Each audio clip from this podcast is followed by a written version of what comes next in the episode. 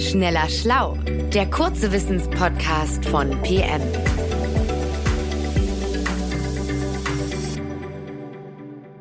Hallo und herzlich willkommen. Mein Name ist Christiane Löll und ich bin Redaktionsleiterin bei Geo und P M. Und ich sitze hier im Studio mit unserem Chefredakteur Jens Schröder. Hallo Jens. Hallo. Und das ist eine besondere Folge von Schneller Schlau. Das ist nämlich eigentlich ein kurzer Wissenspodcast von P M. Aber heute sprechen wir mal etwas länger, denn wir haben einen Gast zu Besuch, Thomas Grübler. Das ist der C E O und Gründer des Münchner Startups Ororatech. Und Thomas ist uns online zugeschaltet und Jens und ich, wir sitzen in Hamburg. Hallo Thomas.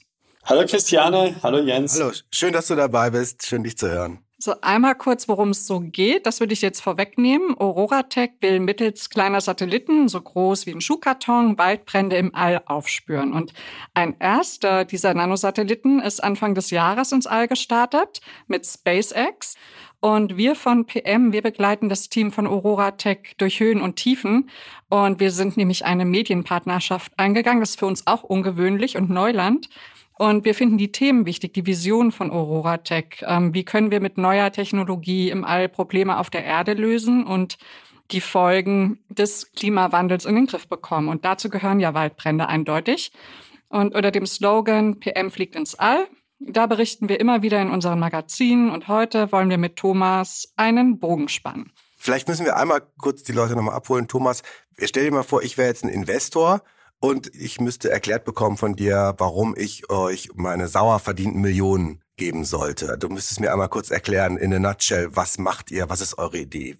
Wie geht das? Wir haben es geschafft, ähm, Wärmebildkameras von der Größe eines Autos oder sehr großen Kühlschrankes runter zu miniaturisieren auf Kameragröße selbst, Hälfte einer Schuhschachtel. Mhm. Das heißt, die Satelliten, in die die Kameras dann fliegen, sind genauso groß wie eine Schuhschachtel. Und damit können wir eigentlich jetzt bodengestützte Sensorik, Drohnen, Flugzeuge et cetera nahezu komplett ersetzen. Und ihr habt aber eine spezielle Idee, was ihr beobachten wollt. Nämlich, ihr wollt Wälder beobachten und dann ganz schnell und früh Brände erkennen. Ist das richtig? Genau, wir fokussieren uns auf alles, was mit Wärme zu tun hat. Und äh, das Naheliegendste dabei ist natürlich Waldbrände. Das heißt, wir beobachten Waldbrände äh, mit unseren Satelliten. Auf der einen Seite natürlich die Erkennung, um zu alarmieren, um darauf zu reagieren zu können. Auf der anderen Seite auch die Beobachtung an sich, also wie verhaltet sich der Waldbrand, die Bewegungsgeschwindigkeit des Waldbrandes, um dann Simulationen tätigen zu können et cetera.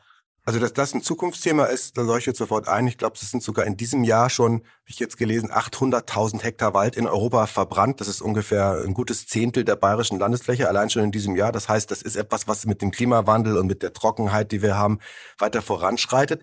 Und wie kommt man auf so ein Thema, äh, wie kamst du auf so ein Thema, dass man damit jetzt technologisch eine tolle Lösung anbieten kann? Wir haben einfach gemerkt, wie analog teilweise die Waldbrandbeobachtung läuft. Also man muss sich vorstellen, wir haben anfangs mit potenziellen Kunden auf der ganzen Welt gesprochen oder mit der Branche. Wir haben bemerkt, da stehen ja noch immer Menschen auf Türmen und halten Ausschau, ob es brennt. Auf, auf so Feuerüberwachungstürmen im Wald, ne? Genau. Mhm. Die gibt's äh, sogar in Deutschland, aber natürlich größtenteils in Kanada, in Südamerika et cetera. Da sind Jobs ausgeschrieben noch immer für mhm. Professional, Lookout, Tower, Watcher oder so. Irgendwie so in der Form. Und wir haben uns einfach gedacht, hey, das, das kann doch besser gehen. Und da sind wir einfach drauf gekommen, hey, wer kann mit Wärmebildern, kann man das halt perfekt aus dem All überwachen. Da muss man nicht die ganze Welt mit Drohnen et cetera und Sensoren voll äh, pappen, sondern die Drohnen et cetera, das ist für lokale Lösungen ideal, für so ein kleines so Risikogebiet, aber um wirklich in die Fläche gehen zu können, um dieses Problem großflächig, gesamtheitlich zu lösen, muss man es natürlich gesamtheitlich beobachten und, und dazu brauchen wir dann die Kameras im All. Und der Trick, den ihr gefunden habt, ist der, dass die Kamera nicht mehr so groß ist wie eine Kühl-Gefrier-Kombination, sondern wie eine halbe Schuhschachtel. Wie hat man das, wie hast du das hingekriegt? Wir haben die allererste ungekühlte Kamera gebaut. Mhm. Ähm, ich habe auch eine ungekühlte Kamera zu Hause, aber du meinst eine ungekühlte Infrarot-Satellitenkamera. Genau, also ihr habt es wahrscheinlich äh, nicht unbedingt im Studio, vielleicht habt ihr im Fernsehstudio eine gekühlte Kamera. Auf jeden Fall gibt's da so High-End-Kameras, wo man den Bildsensor kühlen muss und dann eben ein bisschen bessere Qualität bekommt. Und im Wärmebilder ist natürlich noch komplexer zu erfassen. Es ist eine andere Technik, andere Linsen, alles anders. Und da war es bis jetzt immer noch notwendig, diese Chips zu kühlen. Das heißt, die Kühlanlage auf dem Satellit ist teilweise die Hälfte vom Satellit oder, oder fünfmal so groß wie die Kamera selbst. Und wir haben es eben geschafft, das wegzulassen. Und dadurch wird plötzlich alles viel kleiner. Man braucht weniger Energie, also weniger Solarpaneele, weniger Akkus. Kannst, sag doch mal einmal vielleicht exemplarisch, ihr habt ja schon einen Satelliten ins All geschossen. Mit SpaceX eben, der fliegt schon. Macht der schon Bilder? Der macht schon Bilder. Also das war ein Prototyp natürlich, der Anfang des Jahres hoch ist, aber mh, der macht jetzt noch immer kontinuierlich Bilder. Also wenn jemand ein, ein Bild braucht, kann er uns auch anrufen. Ähm, können wir schauen, was wir machen können. Was besonders gut gelaufen ist, ist, ähm, dass die Bilder aktuell eine bessere Qualität haben, als wir das eigentlich erwartet haben. Mhm. Also die sind um einiges besser. Wir sehen da drinnen Effekte, das hätten wir anfangs nicht gedacht. Also zum Beispiel, was seht ihr? Weil wir sehen sogar im Meer die Sea Surface Temperature, also die Meeresoberflächentemperatur, mhm. in perfekte Schattierungen abgestuft. Oder wir sehen äh, in den Städten, wir sehen die einzelnen kleinen Straßen, obwohl die Straße kleiner ist als ein Pixel, sehen wir die Straßenlinien alles genau durch. Also wir sehen da alle möglichen Effekte auf den Bildern. Also jetzt ist der Satellit schon elf Monate im All und liefert noch immer richtig gute Bilder. Wir sehen auch keine Degradation oder so auf, am Bildsensor. Das heißt, der Bildsensor, der hat noch keine Anzeichen von, dass die Qualität schlechter wird, zum Beispiel durch die Strahlung im Weltall oder so, sondern es funktioniert noch alles wie am ersten Tag. Mhm. Okay, also im Januar ist dann der Satellit in, ins All gegangen. Forest heißt er, ne? Forest One mit einer SpaceX-Rakete. Genau. Und äh, wir haben das mit ein paar Leuten von P M in Hamburg live beobachtet. Äh, wir waren euch zugeschaltet online. Und ich würde jetzt mal eine Fußballerfrage an dich stellen. Ähm, wie habt ihr euch dabei gefühlt, als das Ding dann hochging? Ich würde sagen, das war schon ein sehr emotionaler Moment für uns. Etwas, äh, was wir uns gefragt haben, auch unser Kollege Alexander Stirn, der schon häufiger mit euch gesprochen hat. Wie bekommt man denn so einen Satelliten ins All? Wie habt ihr Kontakt zu SpaceX aufgenommen? Wie bucht man so einen Flug? Das ist das Tolle heutzutage. Es kann es fast jeder leisten.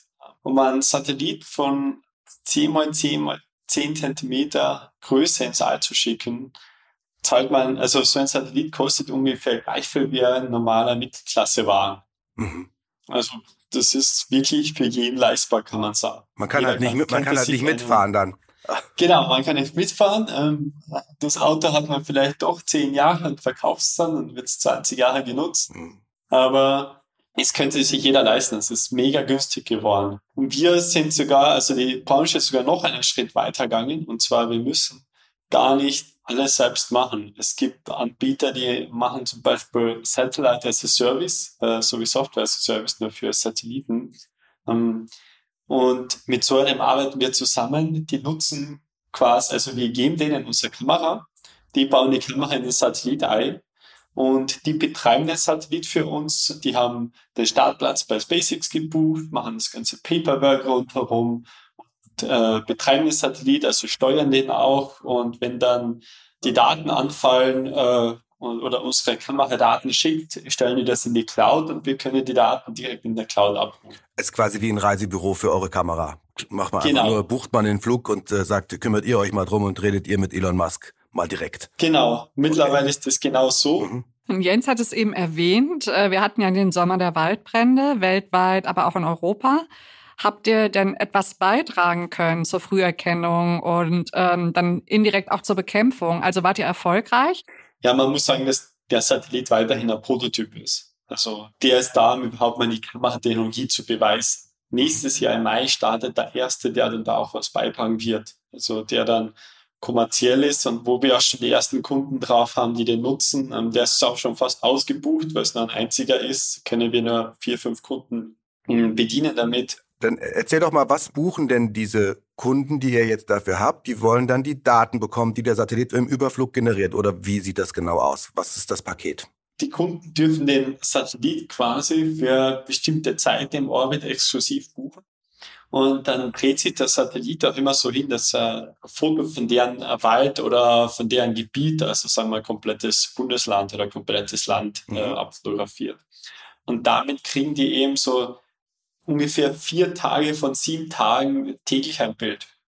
Und das hilft denen schon eine Menge, weil das Bild ist so zusätzlich zu Flugzeugbeobachtungen und andere Beobachtungsformen für, für die mega wertvoll, um auch versteckte Brände zu finden oder während eines Feuers nochmal genauer zu wissen, wo brennt es und wie verhaltet sich der Waldbrand. Das heißt, ihr kriegt dann Infrarotbilder von dem Wald X Y, den euch das Bundesland Z zum Beobachten aufgetragen hat. Und in diesen Infrarotbildern sind dann Stellen, wo ganz besondere starke Infrarotstrahlung oder eine ganz besondere Wellenlänge von Infrarotstrahlung ist, und dann kann der, der Algorithmus sagen, aha, da brennt's. Genau. Gleichzeitig durch das, dass wir die Daten liefern, auch beim bestehenden Brand, der schon da ist, und wir liefern die Daten ja am Nachmittag zu dieser Peak-Burn-Time, wo es am stärksten brennt, können unsere Kunden, also mit unserer Software, dann eine Simulation starten. Wie wird sich der Waldbrand weiterverhalten? Und, und dadurch die richtigen Angriffsmanöver planen. Also mhm. den Waldbrand richtig effektiv bekämpfen. Das geht ja nicht nur um die Früherkennung, sondern auch die richtigen Entscheidungen zu treffen, damit der Waldbrand nicht Wochen brennt, sondern so schnell wie möglich eingedämmt wird. Und zwanzig fünfundzwanzig plus ist, dass wir immer mehr Konstellationen hinzufügen, bis wir bei ungefähr hundert Kameras sind oder hundert Satelliten, die dann diese Früherkennung mit maximal eine halbe Stunde Verzögerung ermöglicht. Zusätzlich zur Beobachtung natürlich. Ähm, Thomas, aber wer sind denn dann eure ersten Kunden? Also wer interessiert sich denn für eure Produkte, für eure Waldbranderkennung aus dem All? Ähm, das sind vor allem Kunden, die, die aktuell stark auf die Beobachtung mit Flugzeugen, mit Türmen setzen. Mhm. Also wir, wir sprechen da zum Beispiel mit einer kanadischen Provinz, mhm. die, die täglich Flugzeuge startet zur Beobachtung. Wir sprechen da mit Papierherstellern in Südamerika, die den kompletten Wald überwachen müssen, denn da kommt niemand vorbei und ruft an, dass es brennt, sondern die sind komplett selbstverantwortlich, dass ihr Asset, was ihren Umsatz garantiert, eigentlich noch bestehen bleibt. Und natürlich äh, sprechen wir auch mit größeren Gebieten in Australien, weil die haben den letzten, bei uns ja Wintern ja echt äh, schlimme Saisonen gehabt und äh, investieren immens in den Umbau von, von ihren Systemen, wie sie mit solchen Krisen umgehen. Aber in Deutschland und Österreich gibt es auch möglicherweise Flächen, wo das interessant sein könnte. Also in Brandenburg oder in Bayern sind ja riesige Wälder auch, wo das auch wahrscheinlich einen Mehrwert bieten könnte, oder? Wir haben sogar in Brandenburg, in Havelland, den ersten Kunde für unsere heutige Software. Also nicht nur die Satellitendaten, sondern für die heutige Software. Da oben gibt es auch sehr risikobehaftete Gebiete, ähm, teilweise noch mit Minen aus dem Weltkrieg, also richtig gefährlich. Und, und die Gebiete, die werden auch mit Türmen überwacht. Ähm, teilweise müssen die dann ja Personen finden, die oben stehen und wirklich schauen, ob es brennt. Mhm. Aber auch bei uns werden Beobachtungsflüge gemacht. Also in Bayern gibt es eine Flugzeugstaffel. Oder, oder lass uns mal in Einklang bringen mit einem an Vorkommen in Österreich. Wir haben einen Brand gehabt, der hat dreißig Millionen gekostet. Mhm. Man muss da einfach die Daten rechtzeitig liefern. Da geht es nicht nur um die Früherkennung, sondern vor allem um die Beobachtung, um wirklich zu sagen, hey, genau hier ist jetzt das Feuer, so ist die Vegetation, so ist Wind, Wetter, Feuchtigkeit et cetera. So wird es ausbrechen, um den Einsatzkräften die richtigen Informationen zu liefern, dass die die Entscheidung treffen, wie man diesen Waldbrand richtig angreift. Da, das setzen wir an. Aber es ist natürlich, unsere Region ist im Verhältnis noch komplett anders zu zum Beispiel U S A. Also in Weil die Flächen viel größer sind dort. Genau, also wir sprechen auch mit einer Region in in U S A über die Daten, ähm, die wirklich auch unsere Satellitendaten haben wollen.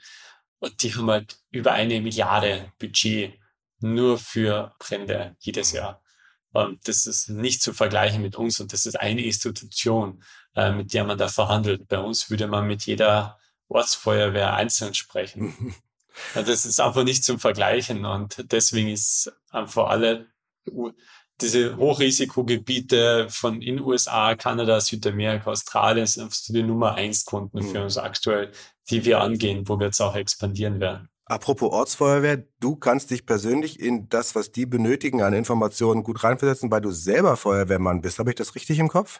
Genau, also ich war früher ja bei der Freiwilligen Feuerwehr, war auch Zivildienst bei der Feuerwehr, also ich habe da sehr viele Prozesse miterlebt. Sehr gut. Dann weißt du, was die Leute brauchen und das lieferst du jetzt mit Satelliten und dann Mitarbeiterinnen und Mitarbeitern. Super, vielen Dank. Und du sagtest eben, bald soll der zweite Satellit ins All gehen. Was plant ihr da? Was, was wollt ihr da verbessern? Was sind da die nächsten Schritte? Genau, also im Vergleich zum ersten Satellit hat der zweite ja viel größere Schwartbreite. Also das Bild, was der aufnimmt, ist mal viermal so groß, hat auch eine etwas bessere Auflösung und wir können es auch absolut Temperaturen messen. Das heißt, wir sehen nicht nur relative Temperaturunterschiede, die man dann gegenkalibrieren muss, sondern man kann absolute Temperaturen messen und sagen, da ist jetzt auf null Komma fünf Grad genau zwanzig Grad. Mhm. Und das hat natürlich nebenbei dann noch andere Anwendungsfälle. Also da geht es dann nicht nur darum, äh, heiße Quellen zu entdecken, sondern äh, man sieht da in, im Agrarbereich die Evapotranspiration, also wie viel Wasser aufsteigt. Das bedeutet in Zukunft, wenn wir mal zu wenig Wasser haben und darüber nachdenken, wie man es fair verteilt. Also es geht nicht um die Optimierung von einzelnen Feldern, sondern wirklich um große Bereiche. Dann können die Daten einen riesen Mehrwert liefern, um dieses knappe Gut und verteilen. Oder wir haben mit der Kammer jetzt ja schon Tests gemacht, die Städte. Und wir können eben Städte, also Städten Klimamodelle liefern. Das heißt, wir messen mit unserer Kamera mit einer Auflösung von bis zu achtzig Meter genau die Temperatur in Städte. Das heißt, wir wissen, welche Gebäude müssen eventuell isoliert werden oder wo muss die Stadt genauer hinschauen. Wir wissen, wo entsteht die Hitze in der Stadt. Wir durch bessere Klimamodelle, wo gerade die ersten Forschungsprojekte starten. Aber jeder weiß, da werden jetzt Milliarden investiert in den nächsten Jahren, um die Städte klimafit zu machen. Kann man, kann man diese Entscheidungen richtig treffen, was man umbauen muss auch. Das sind als Riesenprojekte. Das ist auf jeden Fall sehr spannend. Ich versuche nochmal alles ein bisschen zusammenzufassen. Also eure Idee ist von Ororatech, ihr habt eine Kamera, eine Infrarotkamera, die bislang Kühlschrank äh, mit Gefrierkombination groß war, auf einen halben Schuhkarton Größe zusammengeschnurrt, indem ihr euch eine Technik überlegt habt, wo die Kamera nicht gekühlt werden muss, sondern ohne ein kompliziertes, schwieriges, äh, schweres Kühlsystem auskommt. Das heißt, mit eurer Technik können Infrarotkameras günstiger mit viel kleineren Satelliten ins All geschossen werden. Und erste Anwendung ist, man guckt sich Waldbrände an. Ihr habt erste Kunden, das sind wahrscheinlich dann äh, Bundesländer oder, oder große waldbesitzende Körperschaften, die äh, sagen, beobachtet mal meinen Wald. Und ihr könnt sozusagen äh, den Fotos von Wäldern machen, zum Beispiel auch wenn die brennen, um dann zu gucken, wie kann man den Wald bekämpfen. Und das Ziel ist, bis zu hundert Satelliten dieser Art im All zu haben, um dann tatsächlich im Halbstundentakt alle Wälder, die äh, angeguckt werden sollen, anzugucken und dann ganz früh vorher schon zu erkennen. Denn alle halbe Stunde kommt ja nun jetzt im Amazonas-Regenwald kein Wanderer vorbei, der mal kurz das Handy zückt und das Feuer meldet. Und andere Anwendungen habt ihr auch noch rausgefunden, wie man machen kann. Man kann in Städten Klimapläne machen, wenn man die Temperaturverteilung erkennt. Und man kann auch absolute Temperaturen in Wäldern messen, um möglicherweise auf die Ökosystemfunktionen von Wäldern dann zurückzuschließen. Okay, Thomas, danke, dass du dich aus München zugeschaltet hast. Und wir bleiben dran mit unserer Kampagne P M fliegt ins All. Und wenn ihr, die ihr zugehört habt, mehr wissen wollt, dann schaut doch bei uns vorbei auf der Website p m wissen punkt com. Und da haben wir die Beiträge eingestellt. Da erfahrt ihr auch genau, wie die Kamera gekühlt wird oder eben nicht gekühlt wird und wie die Kamera überhaupt funktioniert und wie das war mit dem SpaceX-Flug und so. Da gibt es noch viele mehr Details, die wir jetzt gar nicht in so zwanzig Minuten aufgreifen können. Und auch ein paar Filme über Ororatech von unserem T V-Partner Servus T V. Also herzlichen Dank an alle, auch an Timo Höcke von der Wellenschmiede, in dessen Studio wir zu Gast sein durften. Und dann bis bald. Liebe Grüße. Und Thomas, und wir reden demnächst mal drüber, auf welchen der neunundneunzig Satelliten wir mit unserem P M-Edding unterschreiben dürfen, weil wir haben ja gesagt, P M fliegt ins All, da müssen wir mal unterschreiben irgendwann zumindest, um das wahrzumachen. Das machen wir dann mal. Auf jeden Fall, auf jeden Fall. Dankeschön, ne? Christiane, Jens, servus. Tschüss. Tschüss.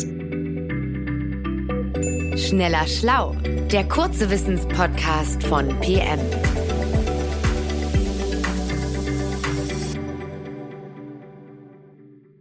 Dieser Podcast ist eine Produktion der Audio Alliance.